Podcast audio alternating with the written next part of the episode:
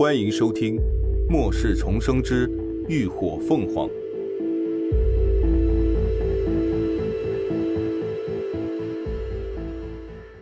第四十四集：收集物资。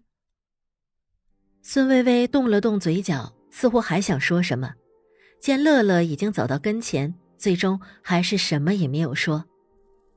林鸾伸手轻轻拍了拍他的肩，对乐乐道。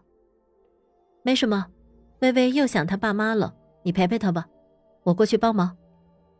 说完，他不再多停留一刻，转身走了。微微，你还好吧？乐乐信以为真，连忙伸手拉上微微的手肘，一脸关切。孙微微摇了摇头，看向那方离去的背影，眸光闪了闪，最后化为坚定。不论如何。他都想试试。林鸾本以为这事孙微微已经想通了，便没有再放在心上，所以半个月后，广播里开始公布各基地的幸存者名单。听到孙微微父母的名字赫然在列时，除了为他感到庆幸外，也没有多说什么。十月的天气依旧闷热，但林鸾知道。一场特大暴雨即将来临，严冬已经不远了。这天一早，林鸾一行人便开了一辆小货车去往城东。末世前，那里有条步行商业街，十分繁华，直来直往的一条街长达千余米，吃的、穿的、用的，各式各样的商铺林立，所以平时来往逛街购物的人很多。可如今，那里却成了丧尸的乐园。货车行驶了四十分钟左右，终于来到了此行的目的地——茶亭街。秦志远将车一路开到距离街道三十米处的三岔路口，寻了个丧尸较少又便于进退的位置停下。众人纷纷戴上口罩和手套，拿上各自的武器，准备下车。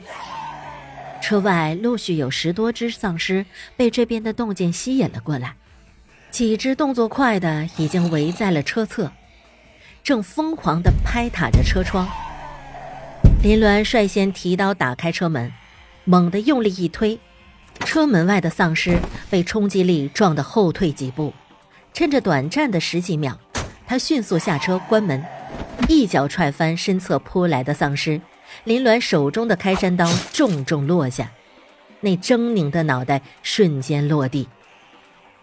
乐乐几人也相继拿出武器下车，或劈或砍或削或捅，纷纷迎上丧尸。而秦志远又再次发动小货车，带着吴一浩拐向了左边岔道，直奔那方向的五金机电市场而去。按照先前的约定，秦志远和吴一浩。去五金市场收集所需的机配零件。秦志远和吴一浩去五金市场收集所需要的机械零配件，而林鸾则带着乐乐几个人前往茶亭街收集物资。为了安全起见，双方都带了通讯器，并约定了一个小时后在此会合。放眼望去。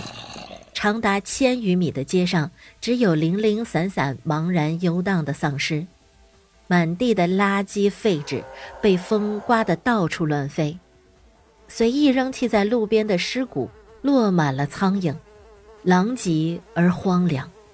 由于病毒爆发是在凌晨半夜的时间，而这一带又多是商业街和批发市场，居民楼离此相距较远，所以。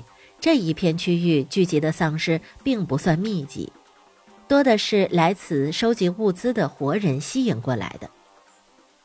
林鸾挥刀在前，乐乐紧随其后，二人将云舒与孙微微护在身后，李牧则扛着斧头断后，一行人有条不紊地向前进着。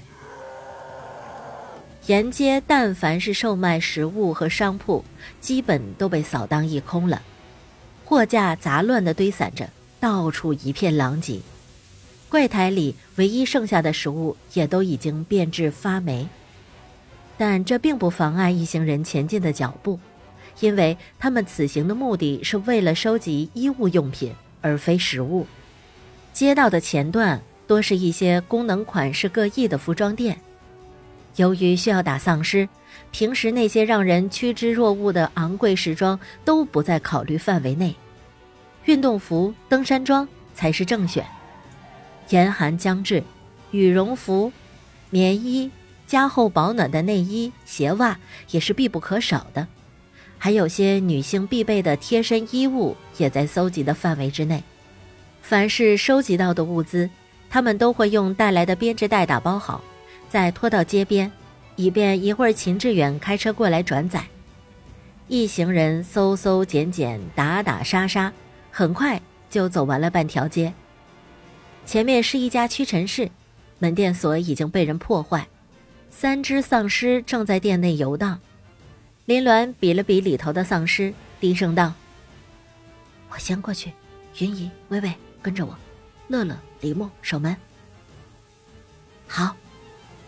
众人无异。议，林鸾借着货架掩护，悄悄靠近一只丧尸，一刀猛扬，刀刃瞬间捅破了他的喉咙，粘稠腥臭的污血喷出时，他已旋身避开，迎向下一只丧尸，干脆利落地解决完那三只丧尸，他谨慎地四下勘察，又将一只躲在角落里的丧尸击杀，确定安全后，才朝门外的伙伴招手。云舒和孙薇薇立即摊开编织袋冲了进来，乐乐和李牧则把店门一掩，守在店门外，解决时不时被吸引过来的丧尸，以防被丧尸围困。店里售卖的食品、饮料、蒸馏水都已经被人扫空，但那些琳琅满目的化妆品、护肤品却几乎没有人动。还有那些洗发水、沐浴露、卫生棉条等，更是无人问津。然而，在场的女同胞们却看得眼睛发亮。妈，给我多装点燕窝面膜啊！乐乐手握长刀，一刀劈开旁边的丧尸的脑袋，一边不忘回头嘱咐云舒：“由于时间和货车空间有限，想要把所有的商品包圆是不可能的。”眼看外头聚集来的丧尸越来越多，云舒他们也只能匆匆地收拾了编织袋，赶紧就往外撤。反倒是林鸾，偷摸收进了大半进空间。除此之外，林鸾又趁着断后的功夫，趁机搜刮了几间店铺里的名烟名酒。虽然这些东西在末世初期无人问津，可到了中后期，却成了稀缺的值钱货。随便一支普通品质的香烟，都得一颗二级诗经才能换得，所以他自然不能错过。时间在众人忙碌的身影中悄无声息地流失着。半个小时过去后，三分之二的街道已经基本上被他们搜刮了一遍。就在这时，本在队伍最后的李牧突然快步挤了上来：“老大，老大，你看这是什么？”感谢您的收听，下集更精彩。